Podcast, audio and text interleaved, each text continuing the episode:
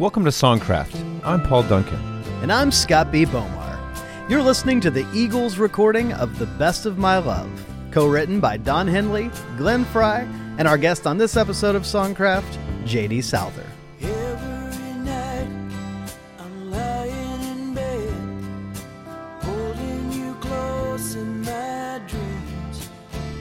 J.D. Souther is perhaps best known for writing or co writing 10 songs recorded by the Eagles, including Victim of Love, The Sad Cafe, How Long, and the number one hits Best of My Love, New Kid in Town, and Heartache Tonight. Another 10 of his songs were recorded by Linda Ronstadt, among them Faithless Love, Prisoner in Disguise, and Simple Man, Simple Dream. The list of other artists who have drawn from the J.D. Souther songbook includes Bonnie Raitt, Rod Stewart, Conway Twitty, Glen Campbell, George Strait, Trisha Yearwood, Tom Jones, Roy Orbison, Raul Malo, Michael Bublé, India.Arie, and Crosby, Stills, and Nash. Additionally, JD co wrote three songs with Don Henley on his End of the Innocence album, including Heart of the Matter, and found success with the Dixie Chicks cover of his I'll Take Care of You. As an artist, JD launched his career with the group Longbranch Pennywhistle, which he founded with future Eagle Glenn Frey. Soon after, he co founded the Souther Hillman Furay Band with Chris Hillman of the Byrds and the Flying Burrito Brothers and Richie Furay of Buffalo Springfield and Poco. In total, JD has released seven solo studio albums between 1972 and 2015 and landed two top 10 hits as a recording artist with You're Only Lonely and the James Taylor duet Her Town Too. A quick technical note some of you sharp eared listeners might pick up on a shift in the audio midway through the interview with JD. Due to unforeseen issues, we had to move the conversation from Zoom to telephone, which is not a big deal, but just letting you know in case you happen to notice. Part 1. Well, Scott, here we are in 2024, Unbelievable. the first episode of the new year. Um, and, you know, we've been talking about this for a while.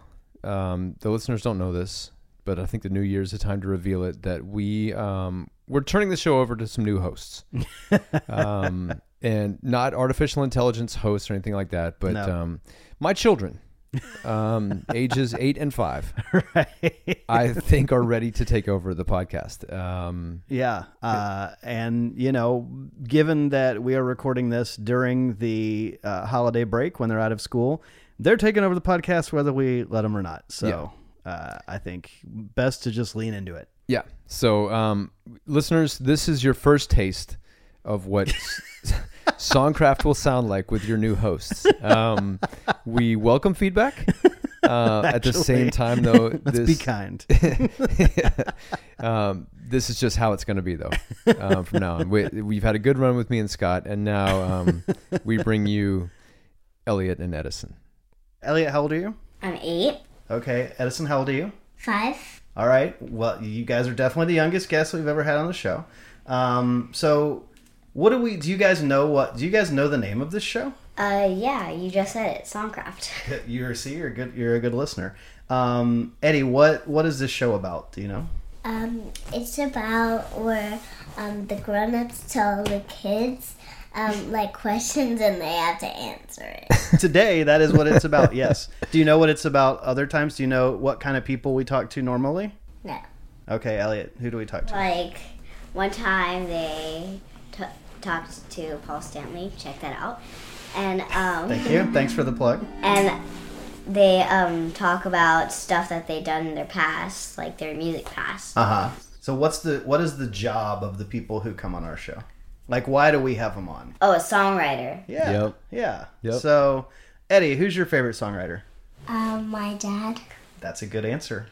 You're pretty young, so I'm gonna guess you guys have never been to any concerts. Oh, come on. I've been to like 10. Really? Yes. What have you? What concerts have you been to? I've been to Elton John, Metallica, Paul McCartney, uh, Taylor Swift. Wait, which other ones have we gone to? Uh, Harry Styles. Yeah. And what else have we gone to? I took you guys to see a Kiss tribute band. Oh yeah, Kiss. That's big. Eddie, you've been to some concerts with us too, right? No, there's no way Eddie's been to a concert. I have. No, you're too young. There's I've no been to the car, uh, a Elvis car. You went to an Elvis I don't concert? think we made it to an Elvis show, but we did go to Paul Ma- Curtain. Paul McCartney. Yeah. I, you got to go see Paul McCartney. How old were you when that happened? This age? Well, how old is this age? Five. Five. You were so you five years old. You got to go see. She was four. Okay, so at four years old, you got to go see Paul McCartney. Five. Okay, no, she wasn't. so what what's your favorite Paul McCartney song? Too many people No. is my favorite Paul McCartney. Oh, that's a deep No, cut. bro. That is a- Have you been to any other concerts besides Paul McCartney? Elvis. we, we've not been to an Elvis show. I, I Hey, guess what? What? When I was a baby and I was still in my mommy's tummy. Ew. Yeah, right. You said enough. TMI, TMI. When I was a baby, I went to an Elvis concert Oh my before I was born, but I was inside, and you think I heard it? god. TMI. Yeah. yeah, sound can make it through human tissue. Stop. That's But enough. it doesn't make it into the womb. So, um, one of the things that we were talking about a moment ago, um, we'll let the listeners hear this, is that we like to go together and uh, go to record stores, which not a lot of young people are doing these days. That's a lot of people are getting their music off Apple Music or Spotify, but but we're we're going to record stores. Part of it because I, I want you guys to have that experience. Do you guys enjoy that? Yes. Yes, and one of our favorites to go there is Record Recycler. Record Recycler in Torrance, California. We get a little shout out for them. You know, maybe we'll get maybe we'll get some free stuff now. If we, I like it because you could get bobbleheads. I see that. How do you decide when you go to the record store? How do you decide what to get? Sometimes I just look at the covers of the album and Yeah. I just think, oh, this might be interesting. So I take it. That's how we used to discover that's music exactly back in how the we day. used to discover music. Yeah. So, what's one that you picked out that you thought you liked the cover, and and then you actually liked the music too? Um, there's this one, um, Diana Ross or something. Yeah. Yeah. And I Diana didn't Ross. know who it was. I picked it. I was like, that looks cool. I'm going to try it out. And I really liked it. You liked it. What is this, Eddie? Is this one that you picked out? Yes, I like it because of our boobies. All right. So this album is called Heaven. What's the name of the What's the name of the album there, Well, Elliot? That's why I bought records in the back in junior So high. what is what's the name of the album, Elliot? It's Heaven's the band, right? Yes. And And, what is the this- name of the band. Name of the album's what? Knocking on Heaven's Knocking Door. on so okay, so knocking on heaven's door by a band called Heaven. There is a woman on the cover. You can probably uh, Google this. And what I, I see that there's Elliot's holding another one here called A Winter's Solstice by Windham Hill artists, and it has There a are very different non-booby no vibe. boobies. So wait, Eddie, you picked Heaven and the Windham. So those are the two that you chose. Those are two very different covers. Wh- what was it about the Windham Hill one you liked? You liked the tree, No, I just like calm music. Calm music. Okay. Do you guys ever get in trouble for bothering your dad when he's working? Yeah. Never. That's not true, Ever. Edison. You're. Let me guess. You're so well behaved, you never get in trouble. Is that right? Yes. Oh, what an angel you are. She, she's getting in trouble for not saying the cheering. That's true. You- She's been in trouble in this very interview. That's a good point. So, if you guys were going to write a song right now, Oh, shoot. you don't have you don't have to do it. What would you write a song about? About a boy in love with a girl. A boy in love with a girl. What's the name of this boy? Never mind. Never mind. Romeo. Is this boy in your kindergarten class by chance? No. No. So you guys are into music like Taylor Swift and Harry Styles and Dua Lipa and you know the stuff that the kids are listening to. But I think the people might also be interested to know, and a lot of it's because your your dad's you know was a little pushy with this stuff. But you have become fans of older music as well. Yes. There's a lot of stuff. I know the Beatles are something that, that you guys listen to, and even some of the deep cuts. Like we were listening to um, a song called "I'm Looking Through You" the other day. Remember that one? I'm looking through you. Where did you go? Yeah, you guys really seem to like that one, which is fun. It's fun to have you guys. What What do you like about the Beatles? They make funny songs. They have some funny songs. They have some funny stuff. Octopus's Garden, you know that one? Yeah, Rocky a fun Raccoon. I also like how they like sing and how they are just like happy while they're singing. I'm looking through the- you. I am a What I have to walrus. say. Yeah, I mean that's a I'm great one. looking through. Wait, no. I am a walrus. Choo choo choo choo. Yeah, there's that one too. Yeah. Okay, so what do you guys think makes a song good versus not good? I think that what makes it good is that you've tried your best to make that song. I like that answer. And if you didn't try to make, do your best or practice, you wouldn't be so good because you wouldn't even know what to sing. Hmm, I agree with Edison because, like, what if you turn out in the concert and you forget all the words because you didn't practice and you didn't know what the song was? Hmm. So a good answer, The because- effort and training that goes into making and creating and performing the music is something that matters to you. Yeah, you can't just be like, oh, I'm going to do this and not actually work at it. Yeah. And also, they need a good voice to impress me. A good voice to impress you. Are you hard to impress? Yes. Oh, okay. High Like- standards. I don't like Tom Petty. Oh, well, that's fighting words. Yeah, we and we've had these conversations. we we uh, we played Bob Dylan in the car the other day. Yeah, I don't like Bob Dylan. I know you're listening, Bob Dylan. Yes, you are.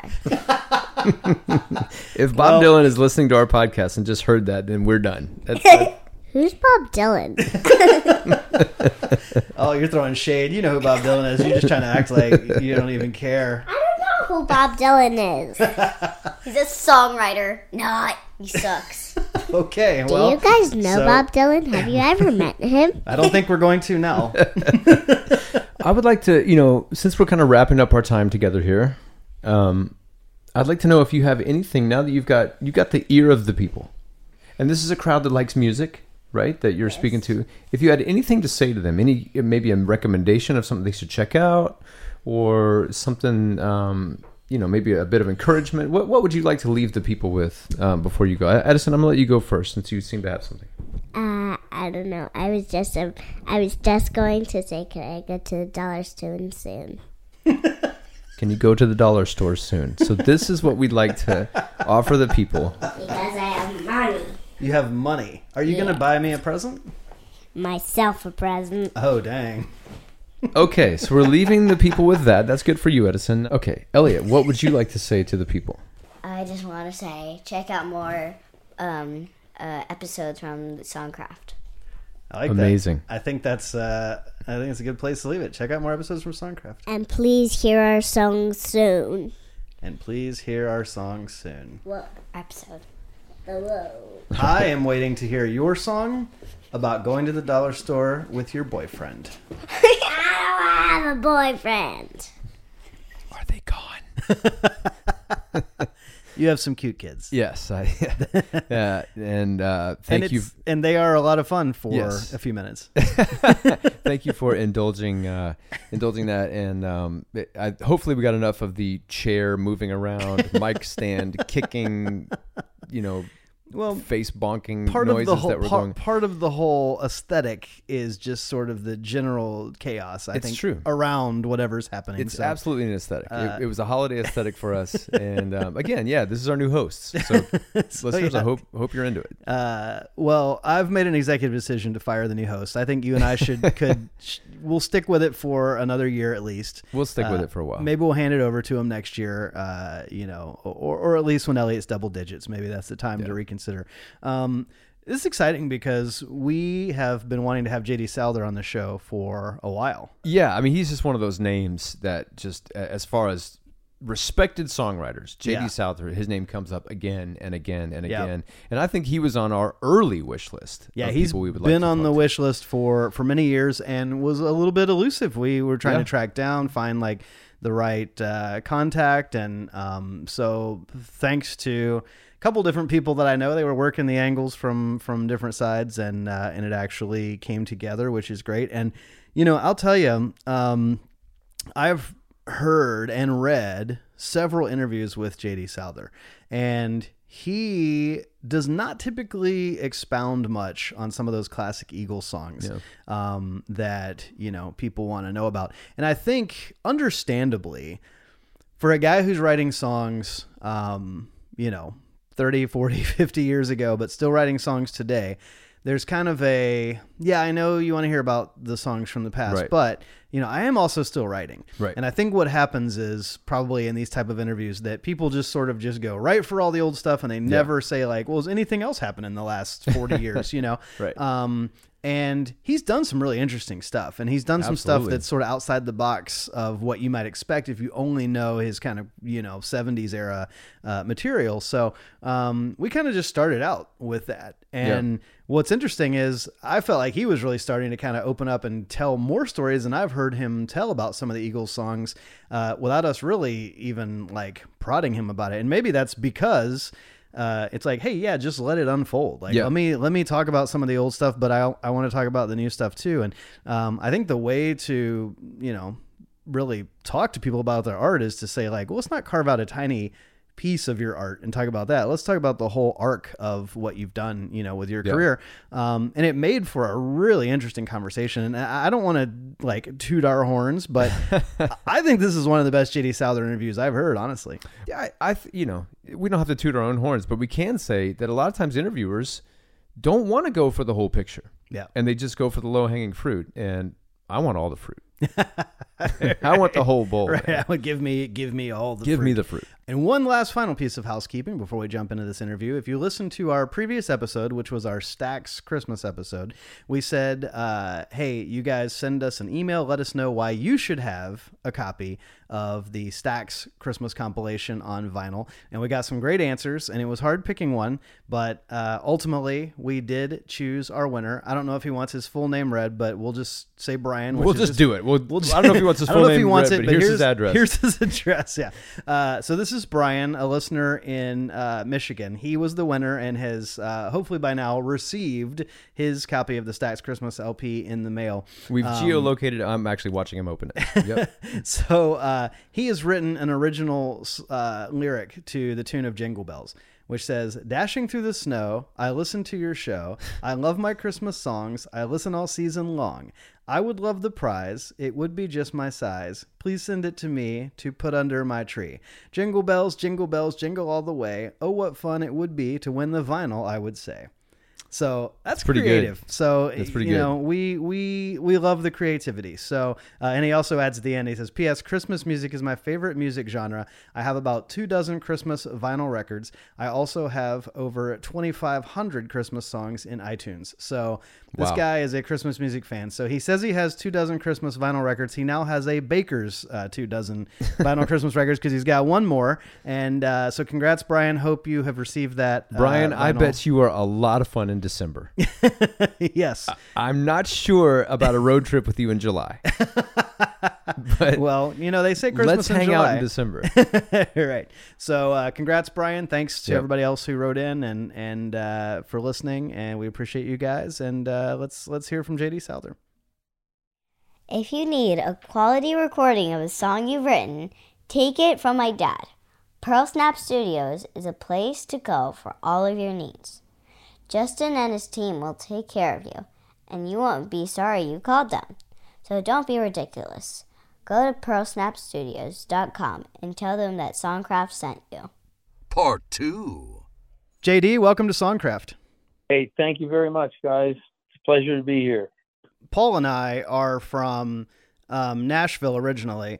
So, you know, we, we kind of made that, that move from Nashville to LA. And at one point, you kind of went the other way. And, and I know you lived in Nashville for a while. And just thinking about, you know, they're kind of sister cities, I think, for musicians. And Oh, very much so. Yeah. You know, I lived for, in LA for 30 years and then moved to Nashville and lived on a farm there for 20 years when I was married and raising my kid. Yeah. I mean, you very much came from like a obviously a very specific music community in LA and Nashville has its own specific music community, but it's not really the same thing. It's not the same vibe. I mean, Nashville is kind of a right by appointment kind of town. It's a company town, man. Yeah. It may not be the Peabody Coal Company, but it's a company town. yeah. Oh, how was that for you just making that transition to a, a that different environment? Uh, strange because I think probably when I moved there, I thought, well, what the hell? I've never really gotten anything great out of it, but we'll try this writing by appointment with people you don't know. And I, I never got anything good. Two good songs, maybe in the first five years of trying it. And then I just, I was so lonesome for music that I really liked that I started going out and, and finding jazz guys. And then it, it, it occurred to me I had I'd been writing stuff that was leaning towards that, and so I put together this little uh, quintet. And then while we were rehearsing, we used to rehearse in my barn, and then we'd go play like an early show at the basement. And you know, Grimey would let us come in and just basically rehearse the album there. So we'd come in and play the same set every Friday night. Then we go back out to the barn, work on the charts a little bit. And then one night we were in there, and Jeff Coffin showed up. And I went, wow, you wouldn't happen to have your saxophone in the car, would you? And he says, I'd never come to see you without my saxophone. So I went and got his saxophone. We played two songs, and I said, "You want to be in the band?" And he went, "You betcha." So Nice. I had just I had the best jazz players in Nashville, and that's when then we made "If the World Was You." Yeah, yeah. Wow. You you talk about that album and a song like "I'll Be Here at Closing Time," which Yeah. is um, such a great melody and such a great lyric and and such a great marriage between the two. Thank you. When you um, did your natural history record, which was only like two or three years after that, and that was a lot of Yeah. like reworkings of some of your favorite songs. But you included that song on you know on that record as well. So you you you put it out twice in a relatively short amount of time. Oh, I like the way you bring the water with your fingers on the lime. And when you walk that way, it kills me. I'll be here at closing time. Is that a ring there on your finger? Or just a thin fading line? You could walk away from me, but don't do it. I'll be here, time. obviously that's kind of a special song for you and it's a great song i'd love to just hear more about it Well, it's actually it's actually a true song. I, I wrote it uh, because of a, a really cute waitress in Nashville named Cheryl, who just had the greatest walk I'd ever seen. And she would always, when I'd sit down, she'd bring me water with her finger hooked over the lime. And I, I just watched her walk away from me one night, and I thought, "There's a whole song. I can see a whole. I can write the whole future of this couple based on this, these three minutes or four minutes." And I also think if somebody cuts the right record of it, I think it's a hit song. Hmm. It doesn't have to have that kind of solo, and it doesn't have to have the bridge twice, and it certainly doesn't have to have that little intro that actually uh, Rod McGaha made that up. That was a horn part on Yeah. the first record. I just do it on the guitar now. yeah But the real reason I did it again, I just wanted to be heard. We had such an abysmal experience with the release of If the World Was You. We had an investor in Texas who had promised us a quarter of a million dollars to sell it.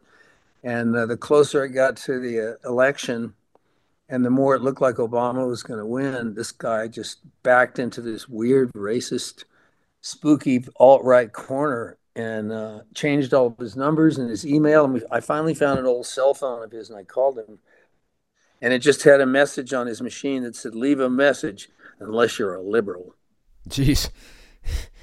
I just thought, okay, there went the money.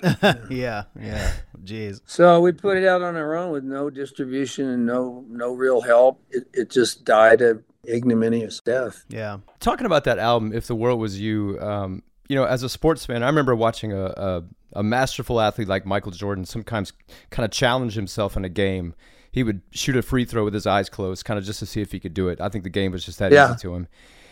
I- look at a song like Journey Down the Nile, and I look at all the different ways that you did that aisle rhyme. Yeah. You know, with with Nile, and and in ways that I never would have thought. You know, no, what is it? No psychiatric folder yet on file, and and I see. Honestly, I see somebody just almost like throwing out a challenge to yourself. Can I do this? And then doing it in a narrative way that actually tells the story. I mean, I, I love how you work the rhymes into that song. Thank you. And, and you're right. The whole album was like a challenge. I had always wanted to do two things that I have not yet done. One is make a big band album because that's what I did in school. I was a jazz kid. I played drums in a big band and wrote charts for the big band. I never even touched a guitar I was 22 or 23. Never had any interest in it. Wow. And I always wanted to do a small group jazz album. And I just, as I, these songs began to sort of shape themselves that way. And then I had a couple of poems that were just really just beat poems like uh, the last one, The Secret Handshake of Fate. Yeah. That wasn't a song until we played it. Wow. It was a poem, and we had finished for the night, and everybody was just hanging out and listening. And I said, "Hey guys, just give me a second. I sat down on the piano bench and wrote the last verse, and I said, "Just, just go with me." And I tuned the guitar to that sick tuning, whatever that acoustic tuning is, and you know, they, it's it, they're jazz guys. They listen. So I started playing. They started following, And we got all the way through the song once, and I thought, wow, it really sounds tight now. So we just went through it again. And then when we're listening back, it's got 13 minutes or something. And one of the Nashville uh, Squarehead producers walked in and went, "That's amazing, man! When you, you get that cut down to three or four minutes, you're going to have something great." and I said, "Get him out of here!" You know?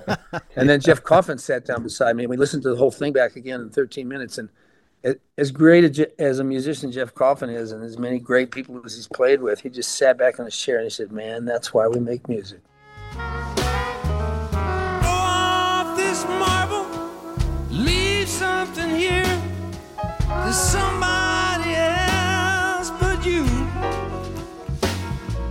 Oh, it's a pity most folks don't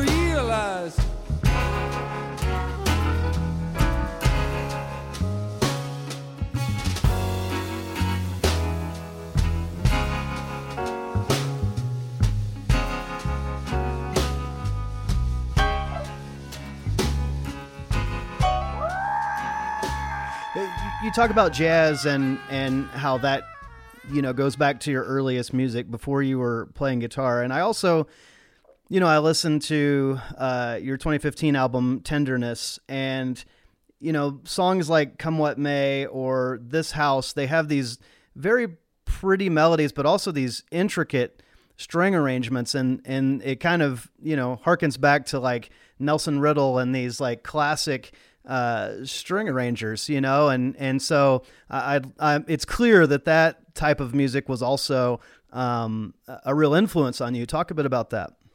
Well, you know, it's what I grew up listening to. My father was a big band singer when I was born. My even though we moved to Texas when I was almost six. Like we first, I was born in Detroit, and we lived in Cleveland, in Shaker Heights for a while. Then we moved to Dallas while my mother had my first of my little sisters. Then we moved to Amarillo. And so I was in Amarillo from six until I quit college at 22 or whatever, 21. And uh, my parents hated country music. So I just never heard it at home. I heard opera because my dad's mother was an opera singer, beautiful mezzo soprano.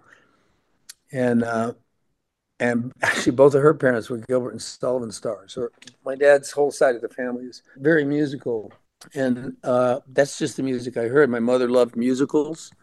We all loved the, the Rodgers and Hart and Rodgers and Hammerstein musicals. My father and I were huge fans of all the standard writers, Cole Porter, Gershwin, Berlin. You know, Johnny Mercer, especially the guy who wrote Dream and started the Songwriter Hall of Fame. Yeah. And Hoagy Carmichael and all those, and right on down through the modern guys. I mean, thank goodness before he died, Burt Bacharach and I finally wrote a couple of songs. Oh wow! Oh wow! That kind of music just always appealed to me. I never liked the Broadway shows because I don't like that kind of stand on the front of the stage and scream, kind of singing. right. But uh, I think what the I think what the jazz guys have always done with those standards has just been incredible. You know, I could listen to the entire Rodgers and Hammerstein catalog if Bill Evans is playing it.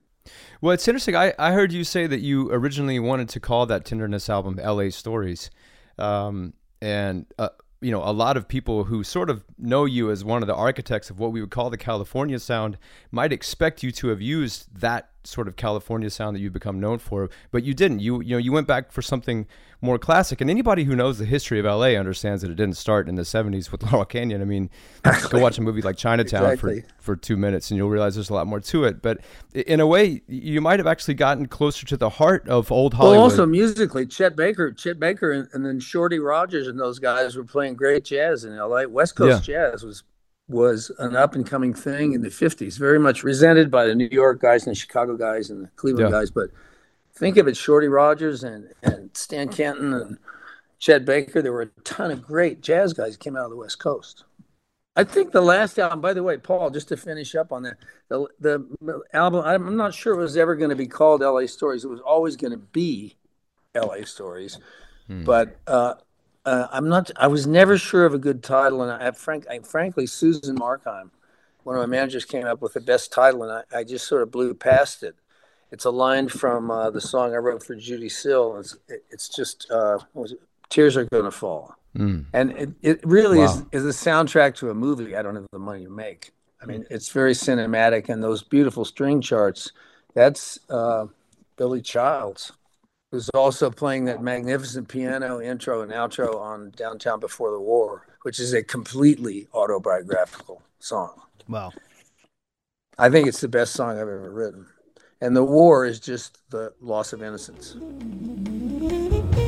Buses used to run like thunder up and down our street.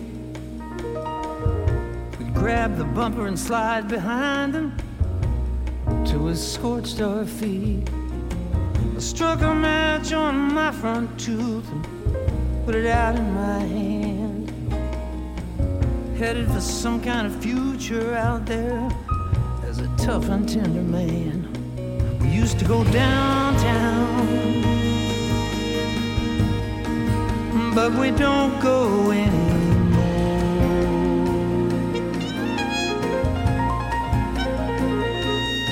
We used to go the jazz and the lights, the girls stayed out all night before the war.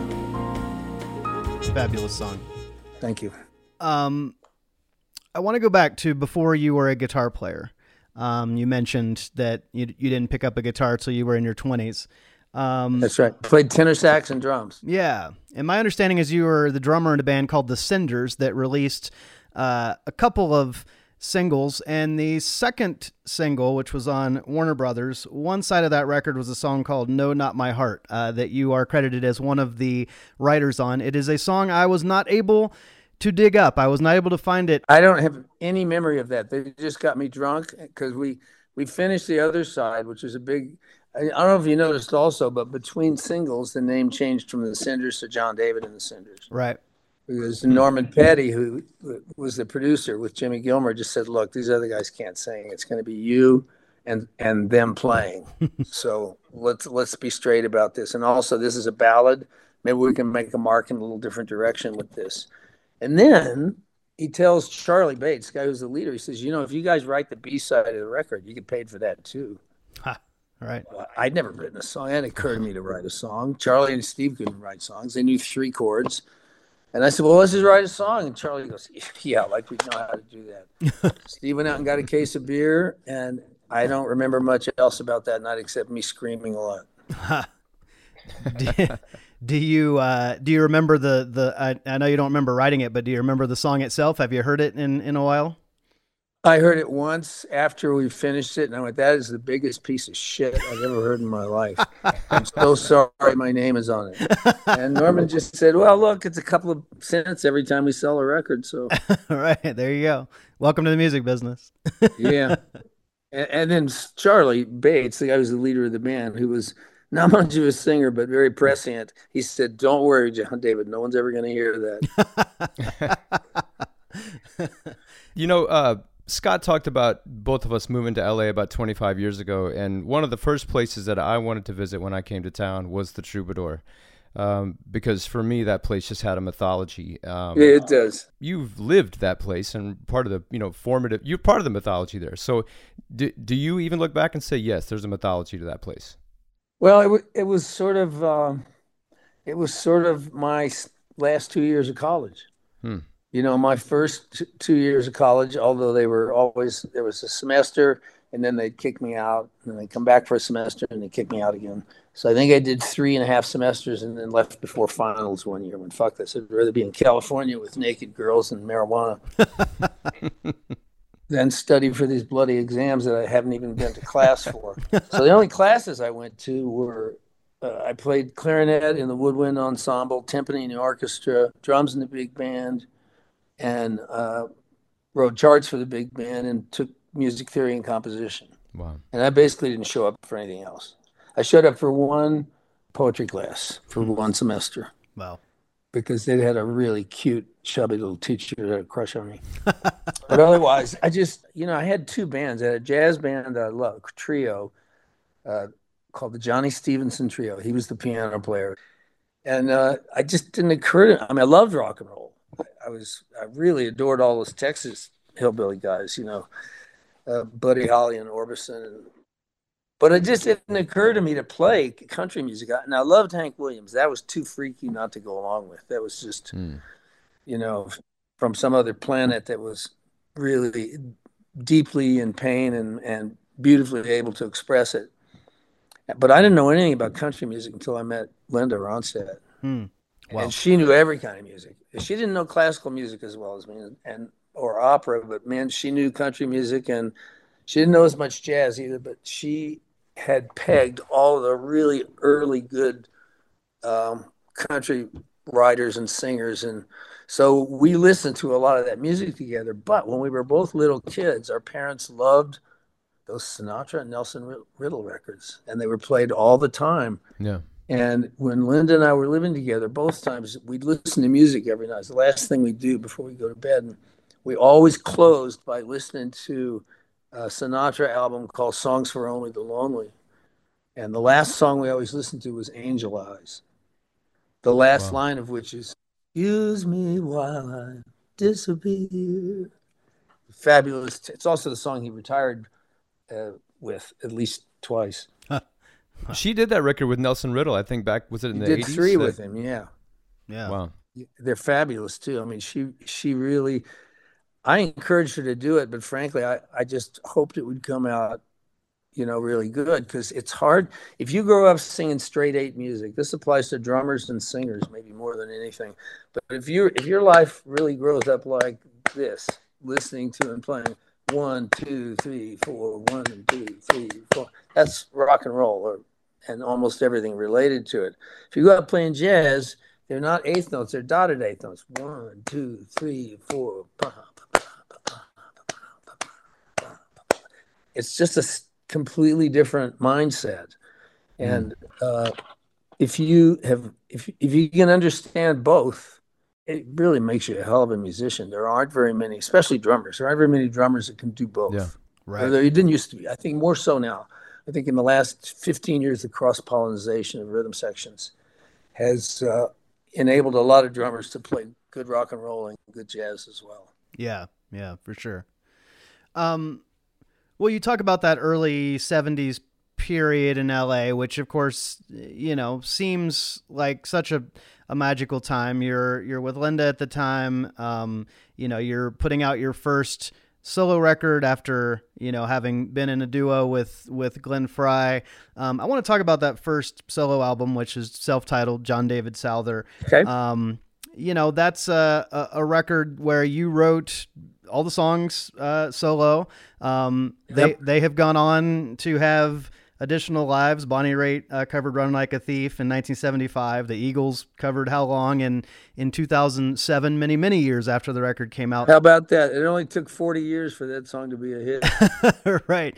But um, talk a little bit about kind of coming out of the the duo and finding your identity as a as a solo artist and, and writing that first record. You know something? I it, everything is just a progression. Every step is built on the steps before, and I I had I had done, played a lot of kind of music after I moved to L.A. I was I was the drummer for the Ice House Blues Band for a while. Norman Greenbaum and I had a band. Imagine that. Spirit in the Sky, Norman Greenbaum. Wow. Spirit in the Sky. Before Spirit in the Sky, Wow. we had a band called uh, Natty Bumppo. Huh. Um, and it was we're the only band to ever get fired from the Topanga Corral for playing too loud. and I was really pissed off that the guy fired us. And I said, "Hey, man, you know Neil Young plays here all the time with Crazy Horse, and they have twice as many amps as us. They play louder than us." Right. And he says, "Yeah, but the people who come to see them drink." Ah.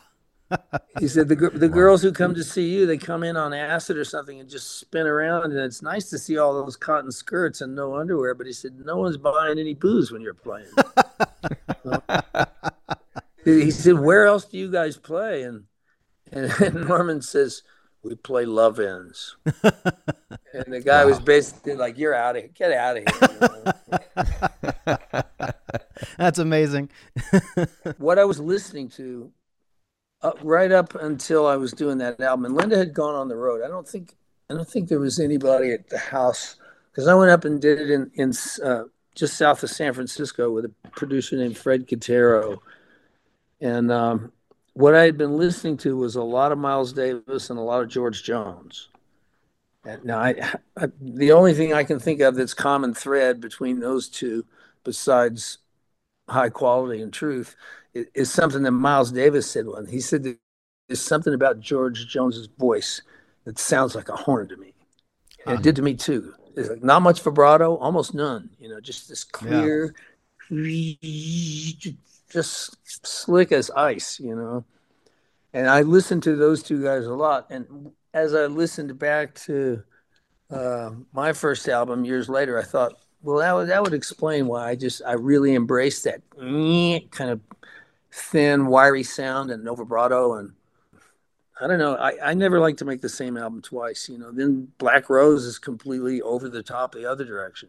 Well, and you were even bringing in jazz guys on Black Rose. I mean, that was pretty early. Oh early. yeah, like crazy. Are you kidding? Donald Byrd, yeah, Stanley Clarke, yeah, Johnny Guerin, Chuck Domanico, Charlie Veal. Yeah, great jazz guys. In yeah, yeah. So the jazz, the jazz thing, obviously, is part of the the roots. It goes all the way back. You know something? When I'm home, it's all I listen to. Yeah, Earlier, you mentioned um, writing songs in Nashville by appointment with strangers. Um, and Doesn't it sound cold? Yeah, would you say it sounds just antiseptic? Um, yeah, I mean it sounds it sounds completely sterile. Um, and and also just the polar opposite to what you had come to know in those early '70s. You were writing songs with your friends. Um, Exactly. There was this team coming up with with the guys in the Eagles and with Jackson Browne. and with Bonnie Raitt and Warren Sure. Zevon and Waddy Wachtel and Nicolette Larson and, and Lowell George. It was it was a pretty astonishing group of people. Well, I mean, yeah, you're you're part of this team and this movement, and and to begin to achieve success together, you know, with a song like "Best of My Love," to go to number one with your friends is really different than to go to number one with a bunch of guys that you just met and you're not sure you have their numbers in your phone. Like, hey, should we t- should we have a party? What should we do? Yeah, um, but- exactly. But, you know, you guys just out of out of relationship, these songs seemed like they were springing out. You know, They were. You're, Paul, you're exactly right about that. And and I'll tell you something. What made it even sweeter is that uh, Henley and I were sure that was a, a hit single, and the record company said never. Too long, steel guitar, no drums, not a chance. And they, so, we had something else out that was burbling around on the low charts. I don't know what it was. Maybe it was James Dean or something. I can't even remember now. yeah. But this little station in uh, Minneapolis started playing "Best of My Love" all the time, and people were calling, and it was, so they were playing it again and again.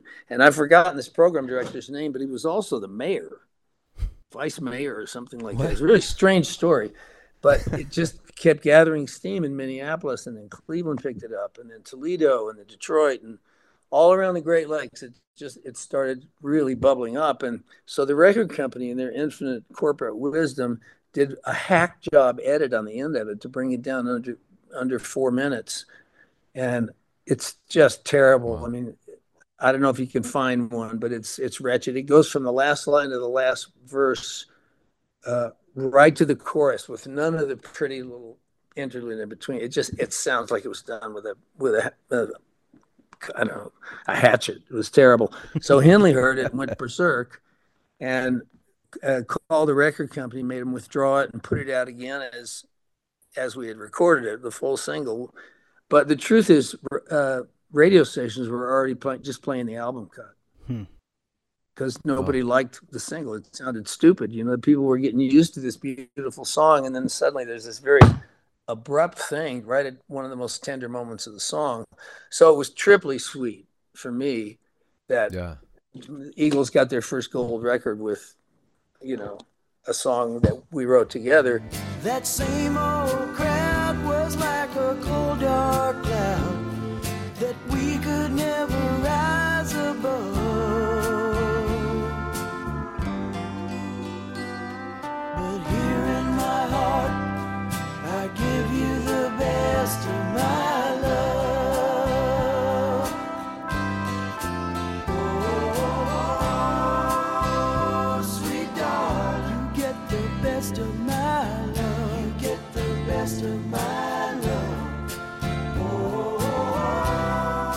And yes, the other thing that made writing on those appointment kind of rights in Nashville was that me and my my friends and I are slow.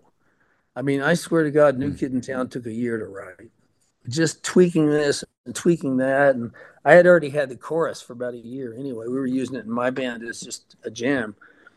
And then it was time for the album that became Hotel California. And as we always did, we always gathered before album time. What do you got? What do you got? We each throw down something, you know. Mm. And there was there was only, there were only two or three responses. Uh, the worst of all was silence. Basically, your your idea was crap and it wasn't going to be repeated. and uh, Henley had a, a, a, famous response too. If you throw down an idea, whether you were playing it or singing it or writing it, he'd kind of wrinkle up his forehead and say, "Yeah, I think we can say that." now Glenn's response was even better and and sillier. But if Glenn really liked it, now get this, we're only 26 or something. We're still kids, you know. But Glenn would say, "Oh yeah, those kids are gonna love that." those kids that are five years younger than you. yeah. So, but it everything took took time, and we were happy to take the time. We knew it cost mm. more to make records that way, and that it was slower, but we were convinced, and I think history has borne us out that the songs were better. Yeah. Because because we were careful with them, and it's not that some things didn't come in a burst, because they did. Sometimes just wow, just bam, a whole thing would lay itself out for you but we would still pick over it and say, there's no reason to say ain't there. I mean, yes, it's colloquially fine in some songs, but is, or something like, you know, isn't there a better rhyme for Nile? Hmm. Let's just go every place that we need to go to try to find that and not just work backwards from the rhyme, but also work forward from the logic of the previous verse or chorus yeah. or whatever it was. So when I get to Nashville and these guys show up at 11 and they want to demo it the next day, I'm just like, what? right. Yeah. Yeah. And they're settling for rhymes that have just been done so many times, you know, and and then right. this tendency towards no melodies, these country hits that just go da da da da da da da da da da da and then the chorus yeah. you get to go up a bit. Da, da, da, da that is not what this brain has been training and preparing for my whole life. I, would rather, I, would rather do something interesting and not sell records. Yeah, there are days I, I don't agree with that, but that seems to be my inclination. You you raised an interesting point. You talked about New Kid in Town taking like a year. Um, and I don't know if this is even an answerable question because it's really probably comes down to instinct. But as a songwriter, if you've been chasing something for a year, can you really articulate what that internal compass is that's the difference between I know there's something here and we're just going to keep chasing it versus when you kind of go, you know what, there's probably not something here, so I'm going to let this one go. I mean, obviously you made the right right choice with that song, but is there a way yeah, to to even articulate um, how you know when it's time to let let something go versus keep pursuing, pursuing, pursuing. Well, I can articulate the confusion about that, but I don't think there's uh, I don't think even within my own standards uh, that there's a way to be sure. Uh, sometimes you come back to something, you know. I mean, I'll take a really silly little example. You're only lonely as a is a pretty simple song. You know, it's basically four chords, two verses, no chorus, no bridge. And I wrote that in 73. And I didn't record it until 79 because I just never thought there was enough there. And then when I was in the studio making that album, which we were going to call White Rhythm and Blues, despite some bizarre resistance from the record company, was somebody alluded that there might there might be something racial about it that didn't go down well and i said have you seen my band you know i have a i have a hmm. japanese bass player a black drummer a cuban percussionist and singer a jewish lead guitar player an italian drummer it really is not an issue in my band okay so right. what it is is a kind of a tribute to buddy holly and to all those skinny voiced like me these west texas guys that were trying to sing r&b but it didn't come out like that. It came out like what they were doing. Mm-hmm. And um, you know, sometimes it, sometimes it just takes your friends also to let you know that something's good. I knew there was something mm-hmm. about. New Kid in Town that was uh, uh, that was kind of ubiquitous, kind of universal. I mean, everybody knows you know, has got that understands what that means. He's a new kid, Johnny come lately, you know. It was one of my dad's favorite phrases, you know. And, and I thought I knew there was something there, but I just aside from knowing that I was going to go into that five chord at the bridge, which is kind of a rip from all the Doc Pomus songs, but I I really didn't have anything except the chorus and a vague idea of of uh, the story because we were really writing about nobody in particular. We were, we were already in our you know mid twenties, and there were kids that were eighteen. It was sounding pretty good. So there's always a new gunfighter in town. That's what the song's about. Yeah. But I just I didn't know where to go with it, and we were sitting at Glenn's house having our little pre-album meeting, and everybody's throwing a piece down, and I threw that down, and Glenn just went, "Wait a minute, that's radio. That is Wow. that's a that's a must." And Don was like, "Yeah, that's a keeper. We we work on that one." Wow. So it, they helped me bring it to life, you know. Yeah. Yeah. In fact, I didn't even hear them recorded. I was in Miami, but while uh, while Glenn was doing the vote, or no, Szymczyk was mixing all the guitar stuff, so we had plenty of room to do vocal tracks because you know those guys are the kings of overdubs and com- composite vocals. And uh, but we were upstairs working on the lyrics to a song that Felder had started called "Victim of Love." Instead of being down in the studio listening to what Szymczyk was doing with the music. So I heard the track a couple of times, and uh, I think I heard Glenn take a pass at the vocal, and then I I came. We had finished writing everything we were writing, so I came back to LA then, and I, I didn't hear it again until it was finished. Johnny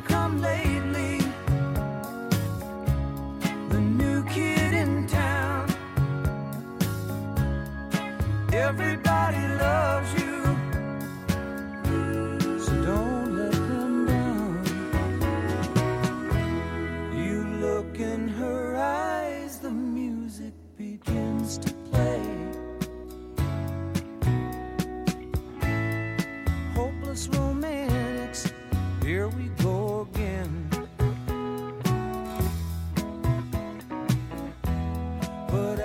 I didn't hear Heartache Tonight till it was on the radio.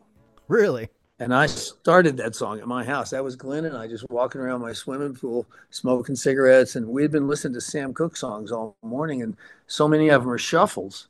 And we were just repeating what a million people have said, which is white drummers don't play shuffles very well, or they didn't then. I mean, if you want to hear good shuffles, get a Bobby Bland record, you know. Right. And we so he said, we, we got we can write a cool shuffle. It doesn't have to be real serious blues. We're white guys. What do we what do we know about blues anyway? But we can take that form and and we Glenn just started clapping his hands, literally. Just somebody's gonna hurt someone. And as it went on, we thought, you know, that's that's the way to start this song. Wow. It's just something big and percussive and no instruments. somebody's gonna hurt someone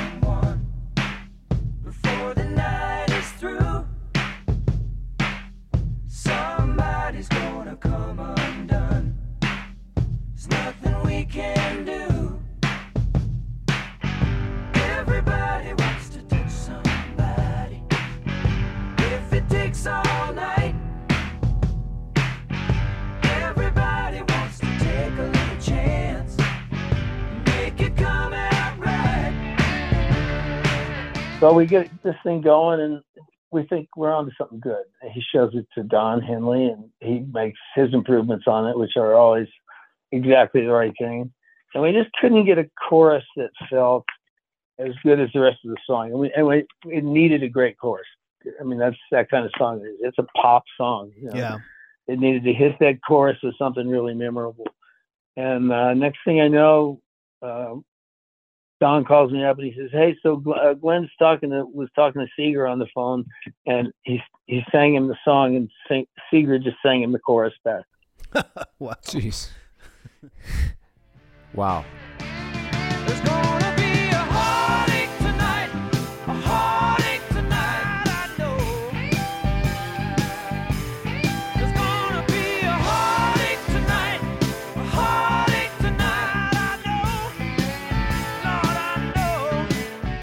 Actually, I think the first thing he said to me was, "How do you feel about four writers on one song?"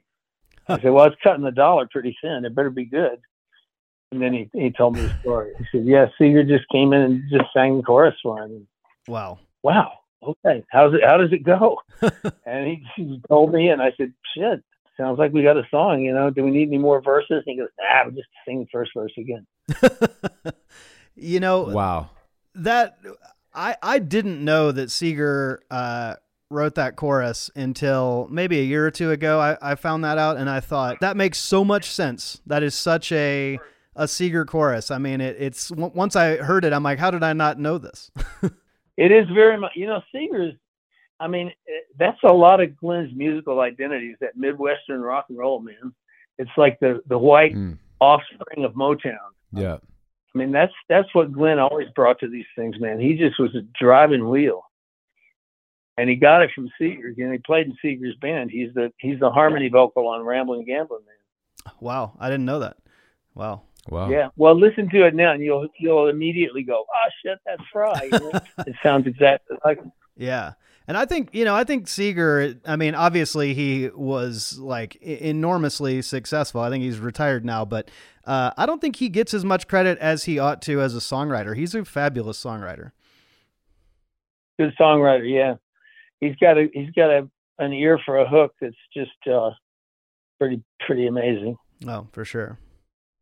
talking about a song like that that was a song in search of a chorus um, for a little while i mean that there's so much of a patience theme that i keep hearing when you're talking about these songs and how they're written and the time it takes you know to know that you have a great verse and you don't have the chorus yet but you- you're willing to stick with it there's also at times I I think writers will get a line that's in search of a song. Sometimes you have a song that's in search of a line, then you have a, a line that's in search of a song. Um, do you collect lyrics More often than that. yeah, I mean, because I like when, when I hear the song "Come What May" on Tenderness, uh, the line "I miss you like childhood." When I heard that line, I thought that's the kind of line that that you would just kind of think of while watching a movie or something. I think I have to write a, a song around this. W- was it that way for you, or or did did that line come just in, in the process of writing that song?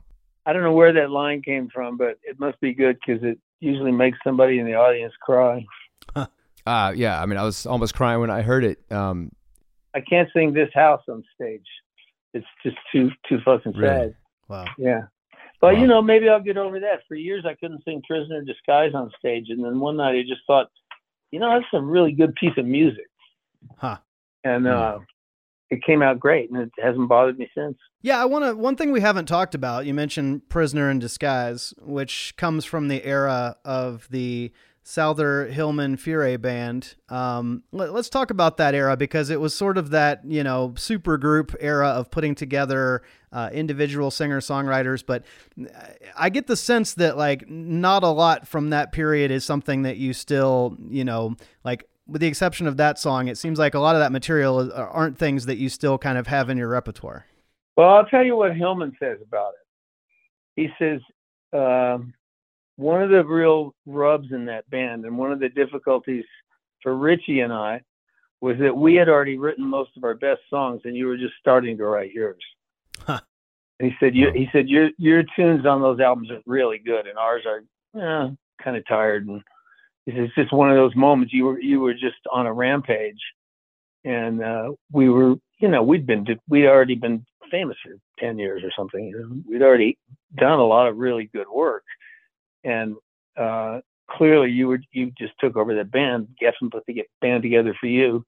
And you were writing these great songs. And so, you know, we, nobody was going to fight you about it. They were better songs. You just act like a fool nothing, you wouldn't try.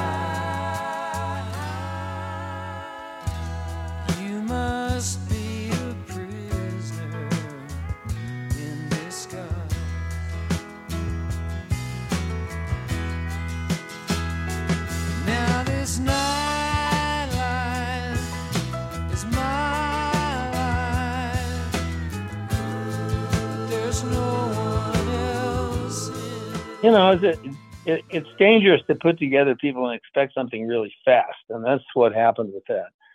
I mean, we when we first went to Colorado and started rehearsing that, over Richie's garage. I mean, we had people from Rolling Stone coming to the rehearsals and Joni and Graham Nash, and you can't you can't develop a band's personality under that kind of pressure. They should have put us out on the road for a year playing bars. Yeah. Yeah. Yeah. Yeah, that's a lot. That's a lot of uh, in the glare of the spotlight. That's a, a difficult way to put together Exactly. something new. Exactly. Yeah. Well, uh, I want to come back to something that you were starting to talk about a, a little while ago. You talked about "You're Only Lonely," and you said that that was a song that you had written years before. And we've kind of been coming back to this theme of songs taking their time. Um, tell us about uh, writing that song and and why it was kind of the the amount of time it was between working on that song and then releasing it, which was your biggest hit as an artist. by far. Yeah, I just didn't think it was finished. I mean, I I had a, a girl who was flying into Colorado to see me on weekends sometimes, and pretty hilarious. I'd drive down to Denver and and, and pick her up, and we'd drive way back up into the mountains and sort of you know hide out for a week, and then she had to go back to L.A. And at one point she went back, and I, I she's kind of general ennui. She was just dissatisfied with things, and I just, I just, you're only lonely. You just spend, you're like me, you spend too much time alone. So I wrote those two verses. This is a great line. with that little kind of Roy Orbison, uh, Everly Brothers uh, beat, and then I just kind of forgot about it. And then in '79, when we were making that album, we just had ballads, ballads, ballads. And Waddy Wachtel, bless his heart, he said, uh, "Jakey, don't you have anything up tempo? Anything?" Huh. I said, "Well, not so much, really." I said, "I got uh, this song I started in Colorado years ago." He said, "I said it's really good, but it's way far from finished. It doesn't have a bridge. It doesn't have choruses. Doesn't even have a third verse." And and Waddy just said, yeah, "Play it, play it." So I played it for him, and he just the, the room kind of got still, and he and Don Grolnick looked at me, and he just went, "Souther, sing the first verse again." so I said I didn't have a last verse, and I said, "Well, okay," but he said, "That's our single." I went, "Huh, all right, I'll sing the first verse again." Wow. That's otherwise it would have never been recorded, probably.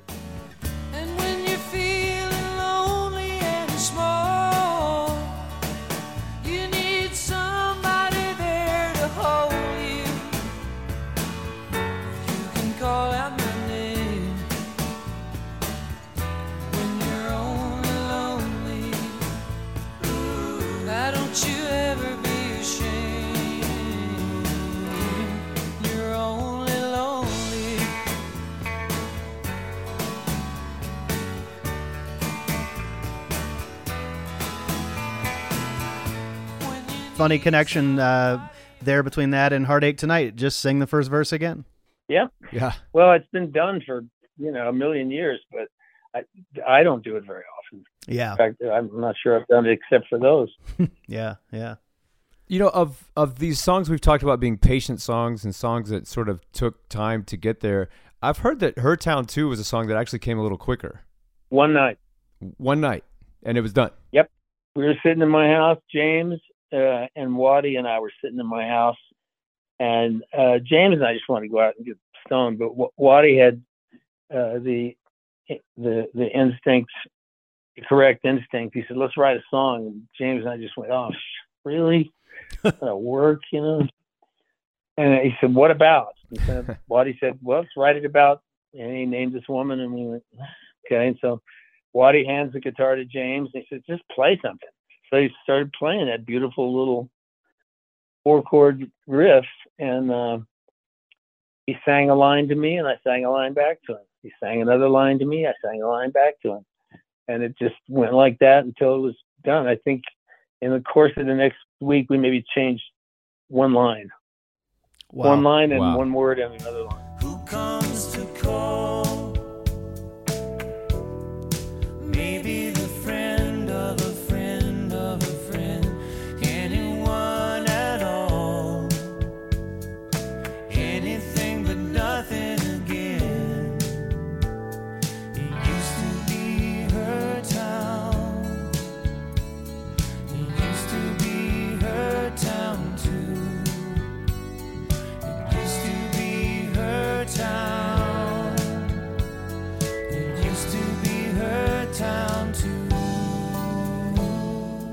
If you could make them all go quickly like that, would you, or do you kind of like the process of it taking longer? I'd sell my soul to the devil if they all came quickly. That's funny. Yeah, no, it's Amazing. it's too much agony. I have I have eight or ten Bekins boxes full of lyrics here. Wow. Wow. I'd fill up legal tablets with words, and you know the the ones that grab me at the time, I tear I either tear the pages out or just leave them open to that page. They're all piled around everywhere, and, and sometimes I come back to them and they look really good, and sometimes I come back to them and go, you know what, this is crap. It's never going to be anything. Hmm. Yeah. Shred the thing, and, and that's it. But there are still boxes of things that are might either be songs. Some of them are certainly going to be poems because I've been collecting those sort of you know waiting to have the nerve to try to publish something. And i one of these days uh i will probably get these collected into something legible. There's about a half dozen that i think are finished and very good. And and i have a couple of short stories too that are probably going to be part of the weirdest something that people will probably call a memoir but it isn't. There's just they're just short stories about things that I've done with people I know. And the first one is something that happened with Zevon and I. It's great. And there's another one that, about Carrie Fisher and I. Huh. Uh, there's a, some really interesting stuff on an adventure that Glenn and I had. And, uh, so they're really going to be short stories, but they're going to have a name in them that people will recognize. I don't know whether that's going to make me seem cheesy or not, but I, I think it sort of adds to the color of the stories. Oh, I'll yeah. read it. I think they're going to be pretty good.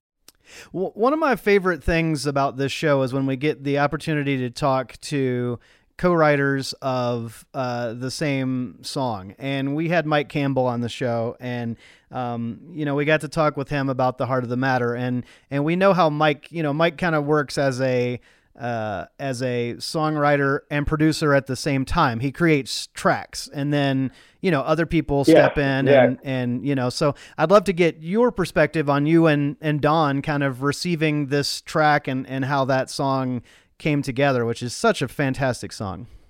Thank you. Um, you know, Henley just uh, called me and he said, "Man, I got got this track from Mike Campbell. You got to hear this." So he came over and played it for me, and Man, that's amazing." It's, I feel like he's been reading my mind. Hmm. And Henley said, "Yeah." He said, "If we don't make a hit out of this, we're idiots because it's such a good, it's so organized and it's such a beautiful progression." And we started farting around. and It didn't take long to come up with a melody, and then we uh, I just got stuck for lyrics. I couldn't I couldn't think of anything past the first verse. And uh, it's a funny thing. Don had this idea. We we write in such. I mean, we know each other so well. It's ridiculous. But we write in these little pieces. Like we, we weren't even playing the song, and he just says, you know, and when we go to the chorus, what if we have the background singers, like you know, the choir going, forgiveness, forgiveness. That's all he says Huh. about the chorus. And I went, hmm. Yeah, it's okay. It didn't really kill me. And of course, it turns out to be brilliant. it's what the song is about. Yeah. But I- Yeah. I never heard the second verse until after he sang it. Really? That whole brilliant second verse, which I think is the real meat of the song, and and probably what it says is more probably more prescient now than it was even then. Wow. But uh, I didn't hear it. It came down from the vocal booth. Wow. He went up there with a bunch of pieces of paper in his hand and came down with that. I just went, man, that's amazing.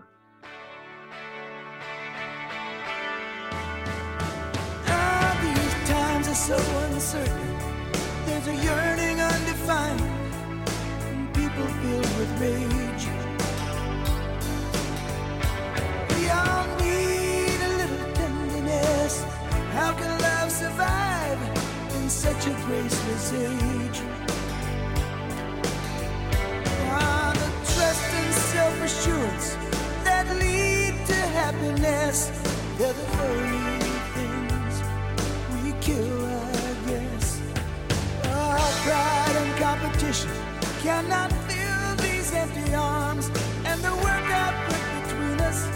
You know it doesn't keep me warm. I'm learning to live without you now, but I miss you, baby.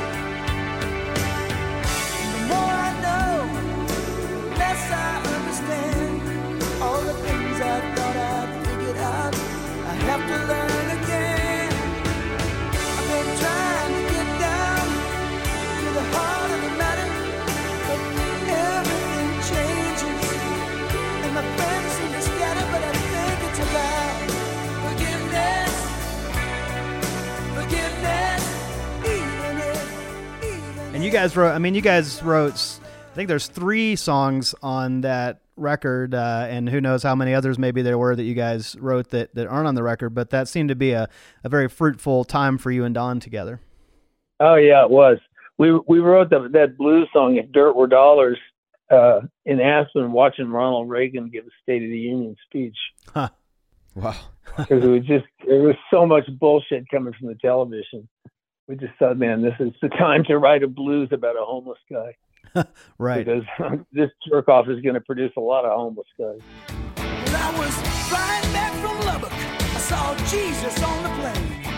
Or maybe it was Elvis. You know, they kind of look the same. Hey, hey, look out, Junior. You're stepping on my bed. And I said, I don't see nothing. He just glared at me and If dirt were a dollar,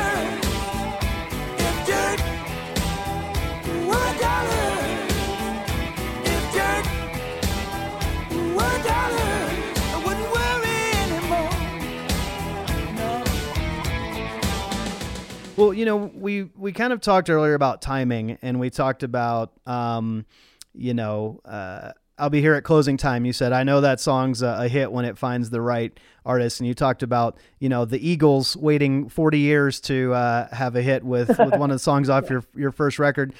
But there's uh, there's a song on your 1984 solo record, "Home by Dawn," called "I'll Take Care of You," and that's a song that, you know, it uh, came out in 1984. It's a it's a great song, but a lot of people didn't hear it until the Dixie Chicks um, recorded that song, and it sort of brought this whole Exactly. new life to it.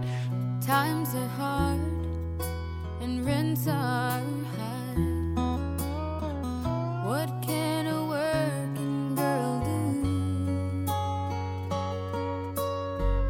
but struggle through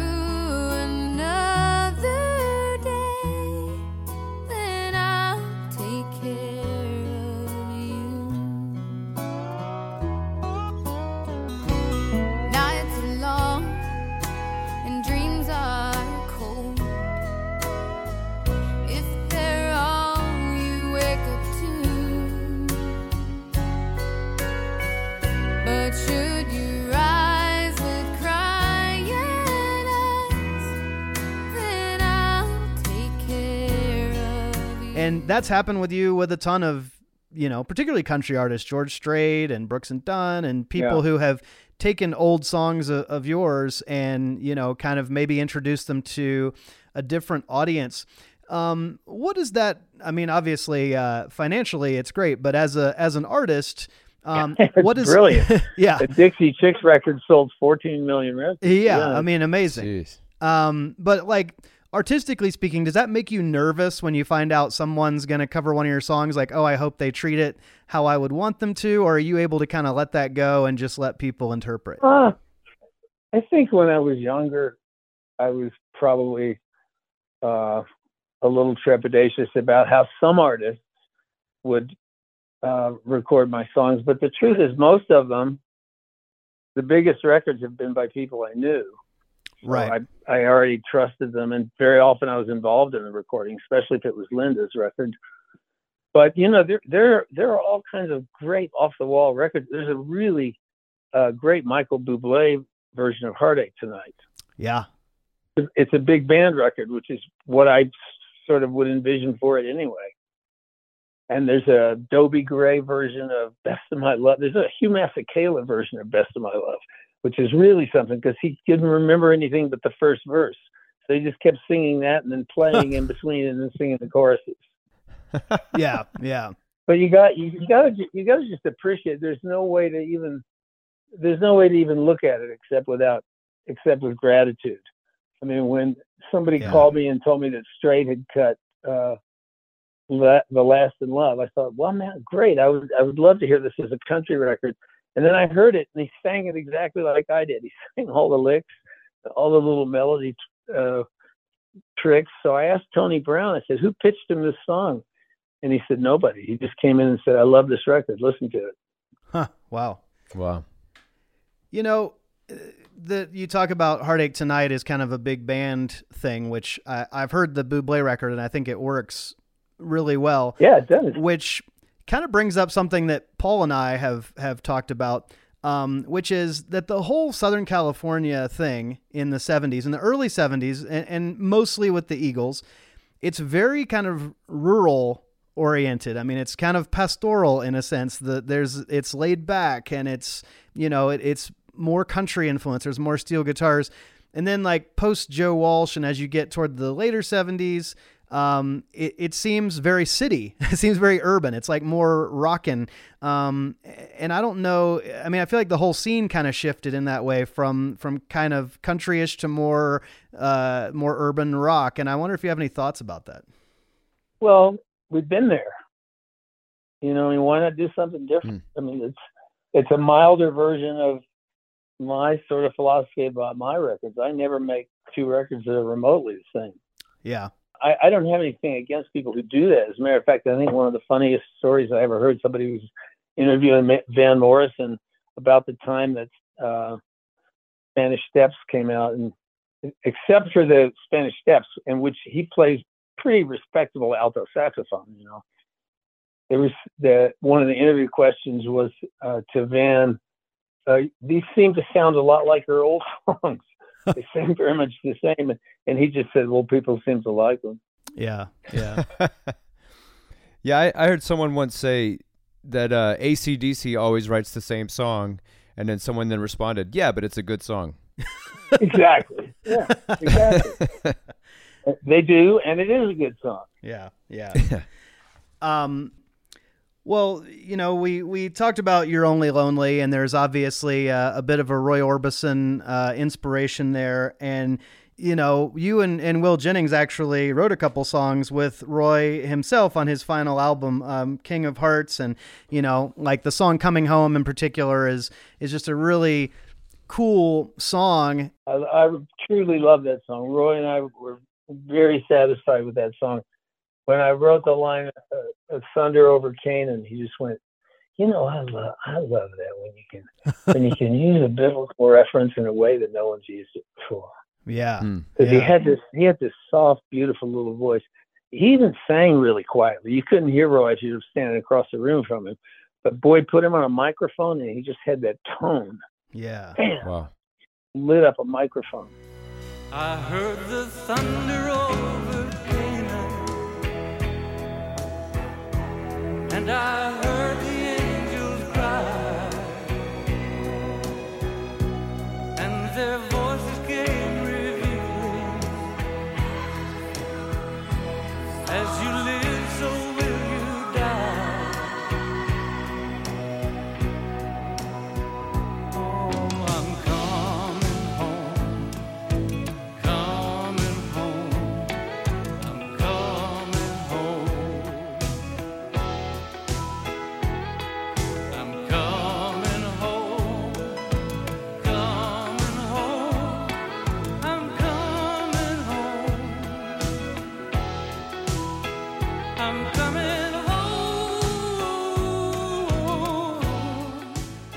mentioned incorporating that uh, biblical reference in that song in a in a in an interesting way, um, and you know I, I think of a song like "One More Night."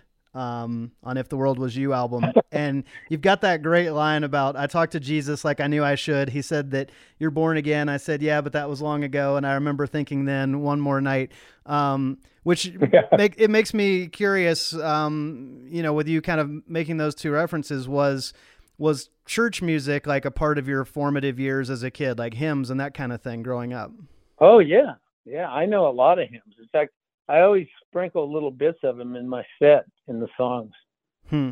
Yeah, I was listen. My mother's family are very churchy. My dad's not so much, but my mother's family, we were in church every time the doors open. so I know all those, and I have all those hymnals anyway. I, I really, uh, I, I love the way those chords resolve in and out of each other. I love the way they suspend for a minute for effect. And yeah, I was, I was very moved by a lot of those songs. I, I'm not particularly religious, but I thought the music was really great and, and did something that really did stir your soul. Yeah. Which reminds me, I was lis- I was listening to Sam Cooke's record with the Soul Stirrers yesterday when they're just singing gospel, and he's singing all those licks that he later sang on his hit records.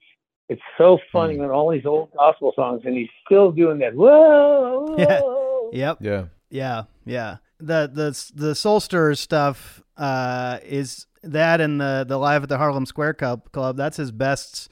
I think that's his best stuff, even more than his hit records. It's all pretty damn good, but I'll tell you, there's if, I don't think there's a better record or a better song anywhere than a change is going to come. Oh, it's Yeah. Yeah. Jeez. fantastic, fantastic. Um, well, I want to ask you. You know, we talked about the uh, Roy Orbison thing, and that was in in 1992 that that you had a couple songs on Roy's album, and then it was 2008 that your If the World Was You album came out. And I don't know if you were writing a lot of new stuff between them. There's sort of this gap, and I'm curious what was going on in that in that gap for you. I didn't do anything in the 90s except stay home and enjoy my new house. I built a house. Uh, well, I started in '89. I think we finished in mid '90, and uh, it was just a perfect house. I'd always wanted to build a house. I had two new rescue dogs, great girlfriend, huge swimming pool, biggest swimming pool I've ever seen in the Hollywood Hills because no one's got any room up there. Yeah. And I had a big parking uh, area. My the fence was big. It's a big piece of property for the hills too, so I could park ten cars inside my gate. Oh wow. Didn't I was getting a lot of money. I, I mean, yeah, Strait was cutting those things. Dixie Chicks was a big payday. I had a new deal with EMI. that was just gave me a ton of money, and they were giving me more money every time I turned in songs, and I just didn't feel like going on the road. Yeah. Yeah. I've been on the road for 20 years, you know. All the men in my family worked until they dropped. I Hmm. just thought that's not going to be me, man. I got money. I'm going to enjoy myself at home. I'm going to travel when I feel like it. I'm going to ski. I'm going to enjoy this pool and buy a bunch of cars and have food delivered. I, I had a, I had a great decade. I just didn't do any work. yeah. Okay, so this is this is going to seem like a non sequitur, but it, I'm I'm actually going back to something that you talked about before. Um, I think we were talking about uh, New Kid in Town, and you said that you guys were upstairs working on Victim of Love uh, at the time that that, that re- record was being mixed. Well, no, I think just at the time Glenn was uh, singing. Oh, that Glenn was singing, right, right. Um, Victim of Love. There's a line in that song. I don't know whose line it is, and maybe you don't remember at this point either. But that line, I could be wrong, but I'm not. But I'm not. Such a great, Yeah, a yeah. great line. Guess who's that? That's the story of my life. You know? Argumentative bastard that I am. I mean, do you have any memory? I know that's very specific, but do you have any memory of that line? Yeah, I remember saying it, and, and just all of us going, "Okay, writing it down." Yeah, yeah. Oh, it's so good. I've used it in conversation. there aren't very many things that are that clear specifically, but that's one. And this fantastic second verse that Henley wrote to "Heart of the Matter" is one. Just remember being floored by that. Yeah. like, Mhm. wow. As soon as he said these times are so uncertain, as the yearning undefined and people filled with rage, I just thought, oh fuck, man, we've we've gone someplace completely new with this, you know. Yeah. Yeah. Yeah. Wow. Yeah, and it's when you can get a line that not only conveys an idea, but it conveys an attitude and conveys an emotion. I mean, that's it's so hard to to to do that well, and I feel like there's so many examples where you've really done that. You know, I could be wrong, but I'm not. Is so much attitude. You know, um, it's just it, it's remarkable to me. Thank you.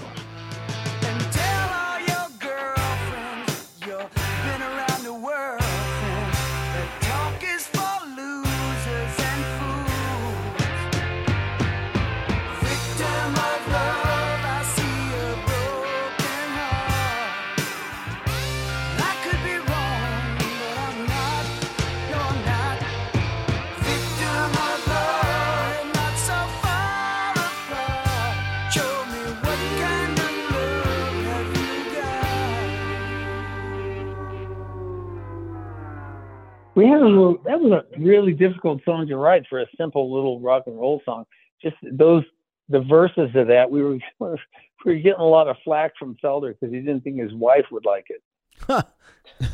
and, and we, none of us were married, so we're all, you know, we, I mean, you, you are right to consider the people around you. He had, he had little girls and a wife, and as soon as we said uh, a room full of noise and dangerous boys still makes you whatever is thirsty and hot. Thirsty and hot. Yeah. and Felder said, "I don't, I don't think Susan's gonna like that." And you know, him and I, who gives a shit? well, we call home and ask our girlfriends if, if they like what we're writing, and and Don, bless his heart, Felder said, "Well, you know, having a wife is not exactly the same as having a girlfriend." but of course, we we got our way. Yeah. Um, I, would love to. You, you, mentioned the Black Rose album earlier. That's uh, a record that has "Faithless Love" on it, which of course is also very well known because of Linda Ronstadt's version. The little song that keeps on giving. Yeah, tell us about writing that one, or or if you have specific memories of, of writing it. Yeah, very specific. I was sitting on on a piano bench. This the second house Linda and I lived in was in Beachwood Canyon, and it had a little room at the back that was a step up, and it was paneled in this old corny kind of knotty pine p- paneling, but it was just enough room for this the world's smallest baby grand piano, hmm. which I had rented from Modern Music, I think, in Hollywood. And I was sitting back there on the piano bench, and I had just gotten to the bridge of Faithless Love, and I had that interesting little way. You know, the bridge just modulates for one chord and then modulates back again. Yeah, and it's it's pretty pretty sneaky. Not not everybody spots it, and most people don't play it right either. But it it's it's there. And I was doing that. I was going, wow, this is cool. So it's not an A minor seven. It's actually a C with an open E on top. Uh, and I'm mumbling around. I hear Linda pitter pattering down the hall, and she goes, "Oh, John, that's beautiful. What is it?" And I said, "I don't know. I'm just trying to figure it out." And I got a couple of uh, verses, but um, this bridge thing is. She goes, "I know it's eerie. It's beautiful." I said, "Well, thanks. I'm glad you like it. You want to make some tea or something?" She goes, "No, I'm going back to bed. I just wanted to tell you. If you, you know, when you finish it, I'll record it." Huh. so of course, I had to finish. More had to finish by morning. and she made a brilliant record of it.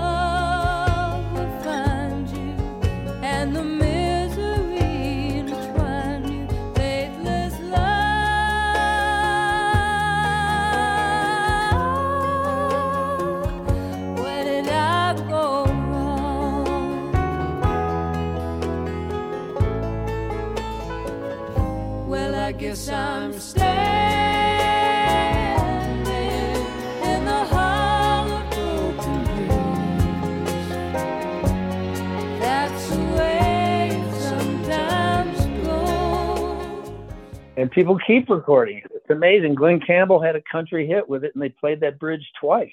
Yeah, yeah. And put an instrumental in between it. Yeah. yeah, beautiful Amazing. song. Beautiful song.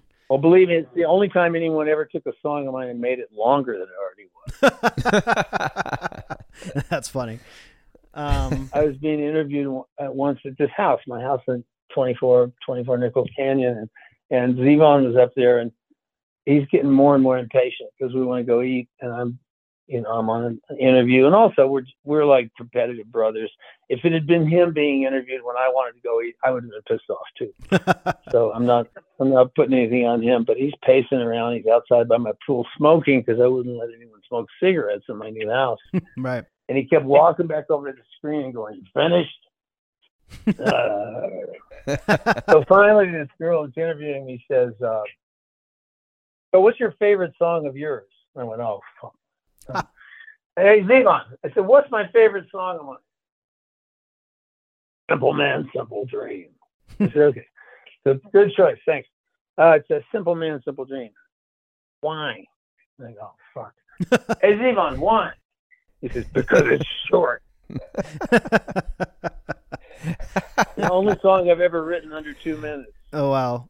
wow. That's your stay. yeah.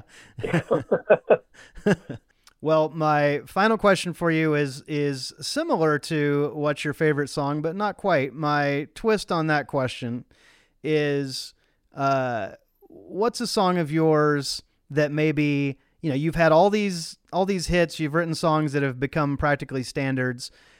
What's a song of yours, or maybe a couple songs of yours that um, whether they be more recent or all the way back to the early days that maybe haven't gotten a lot of attention that you really feel like, man, I feel like that one or, or those couple songs are just absolute monsters, and I I don't know why maybe they haven't gotten the attention that some of the others have. Uh, downtown before the war. Yeah, and I th- I think um, something in the dark is a really good song too. I don't think we quite got it. I don't I don't think we should have made like a great BB King record out of it. We just didn't quite get there with it. So it's so it's settled for it's a, it's a good solid kind of R&B track uh, and it's got these beautiful Billy Childs string parts on it, but it, uh, I wish I had that to do. Maybe I'll do that again sometime with with uh I don't know, I feel like I need like Questlove and his gang or something to really Wow. pull that off. Yeah, yeah. That would But be I. I love Downtown Before the War. I think uh I told you I think I'll be here at closing time is an important song. Yeah. yeah, I hope I hope somebody cuts it so that more people hear it than have just heard my two records. yeah, yeah. I um I said that was my last question, but I lied. I do have one more question. When you put together the natural history record, which came out in 2011, you know that we I mentioned it at the top because you put "I'll Be Here at Closing Time" um, on that record, but you know you obviously had also a lot of the songs we've talked about on that record: "Faithless Love," "You're Only Lonely," "New Kid in Town," "Best of My Love." Um, and a lot of them are kind of a new twist, you know, on on some a little bit of a different take, you know, your own stamp on your own songs. How did you kind of decide what songs to do for that record? Well, you know, we were going to do two. We were going to do Natural History Part One and Two, and Part One was going to be all the ballads, and then Part Two was going to be uh, How Long and Trouble in Paradise and and uh, Heartache Tonight and all the up tempo stuff. And we just when we finished the first one, uh, some of the biggest interest in that was in Japan, and and they wanted two bonus tracks. Hmm. And uh, so I got uh, we went in really quickly and did uh, how long and, and heartache tonight. But my and my heart, I- I think they're the weakest things on that record because we weren't we weren't really set up for that kind of a band record. It was going to be a, a little five piece group of, of guys that I had in Nashville there. Yeah, Most everything on Natural History is just me and one other guy or me and two other guys and very low key and my voice wasn't particularly strong. I really had trouble with my voice in Nashville. Just with allergies coming and going all the time. yeah, Well. But you know, you just keep making music, and so, sometimes your intentions and the quality of the music, and n- n- last but certainly not least, your team and the amount of money and effort they're willing to put in to sell it. Just, sometimes the stars all align, and, and you get and a great song, a great performance of a great song becomes a big hit. But it's there's just nothing that's necessarily true about any of those things. hmm, Yeah. yeah, yeah. So Um, you know, this when people always, you know, people are always asking a question that has, in some way or another, they want you to answer with a solution. You know, why are you successful? Why are the songs su- successful? How are they successful? What are the ingredients? And I always have to say, you know, I tell them the usual stuff that everybody says, but I always have to emphasize that there's an enormous factor of luck involved and Mm, time. Yeah. yeah, And I, I don't know what would have become of any of us. And I mean, my circle of friends are Glenn and Don Jackson and Zevon and Waddy and Nicolette and Bonnie and Linda and Lowell. And I don't know what would have, I don't know what the result of our music making would have been had, had we not all known each other and some of us really been just a few blocks away from each other or even in the same houses at the same time yeah, Mm. and and also this year of university at the Troubadour. You have to realize that before Glenn and I got paid a dime for playing anywhere, we played Hoot Nights at the Troubadour. We played Monday night, which was the open mic night. And then during the week, we just come every night because the girls would feed us hamburgers and we were broke and and we and that year, '69 and '70, my God, we saw Neil Young, Joni Mitchell, Laura Nyro, Elton John, uh, Rick Nelson, CSN, um, just every every great songwriter that had a real James, Yeah. uh, fabulous Bonnie, just fabulous songwriters week after week. So that was like that was our postgraduate music work was just going in there every night listening listening to these fabulous songwriters and sort of seeing what it was they did right and didn't do right and what could have been stronger and what was absolutely arresting and fabulous and demanded your attention. And it was just a it was a wonderful place to be. And we I think Glenn and I spent most nights of a year there. Wow. Yeah, Amazing. You know, I, I think that a mistake that a lot of people make who maybe are aspiring songwriters is they want to go try to find an inroads to people who are already established and successful. And these real songwriting communities form with people who are all, you know, you guys weren't stars at that point. You were all just people struggling and making it happen, and you came up together. And I think that the best thing for people who want to be songwriters to do is find people who are at your level who are fabulously talented and and come up together. Don't try to break into something that's already established. That's exactly right. Because no, none of us had any real inroads. We didn't even know any famous people except for David Crosby and John Sebastian, who were both like uncles for Glenn and I. Yeah. I mean, they were. I met John when I was still playing with Norman Greenbaum, but uh, I met um, Cross after Glenn and I were together, and he used to do. He he was our greatest patron and champion. He took Jackson Browne and I to a Jim McGuinn session one night because he thought McGuinn needed some good songs, and he was just basically taking us around and saying, "Hey, these are the new guys. Wow. These guys right here. These two guys with me. This is the next class of great songwriters." So he took us to this session of McGuinn's, uh, ostensibly to play songs for McGuinn. We never got the chance. McGuinn just talked about himself for three hours and, and how much the Byrds needed him and why he couldn't leave the Byrds because they didn't have anything Yeah. without him. And finally, we just got tired. And this is while he was still drinking. I, I hear he's a great guy now, Yeah. but Yeah. he was full of himself and full of shit then. And after about two hours, Jackson and I just looked at each other like, what are we doing here? so we walk out in the hall, kind of dejected, and Cross goes, man, I'm sorry. You know, the guy's an asshole. I, I thought he would listen to some of these songs. I'm sorry, I tried. And I went, hey, Cross, you're the, you're, you're the man. Thanks. We appreciate it. Yeah. So we go out and sit down in the hall on the stairs at the old Columbia Studios, and we're just sitting there looking at each other like shit, looking at our feet, and we we oh and we had just seen him like sort of carry Sly Stone out of the studio. He was he's imbibed a little too much, and uh, so there was a guy on each side of him kind of helping him down the stairs and about the time Jackson and I are coming out of the McGuinn session. So we sit down on the stairs and we're just sitting there for a minute. We're looking and we realize right at our feet there's a big paper bindle. Well, guess what's in it? Hmm. Sly Stone's Coke. Whoa. They've already driven away. So Jackson and I just look at each other like, well, okay, we didn't get any songs tonight, but we got a little blow. we got my motorcycle and Amazing. Amazing. I imagine it was good shit. stuff too. Oh, are you kidding? That much better stuff and much more than we were ever able to buy. wow. JD, thank you so much for uh, your time and for telling us these great stories and giving us your thoughts about your career. This has really been an honor for us to talk with you. Thanks very much. I really appreciate it, guys. It's been a fun conversation. Thanks for listening.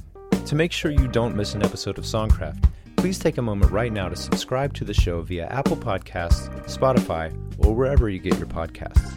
You can keep up with us on Instagram at Songcraft Conversations or Facebook at Songcraft Show. To join our team and help support our content, become a Songcraft patron at patreon.com. Visit P-A-T-R-E-O-N dot com slash Songcraft Show. And you can always find us at songcraftshow.com.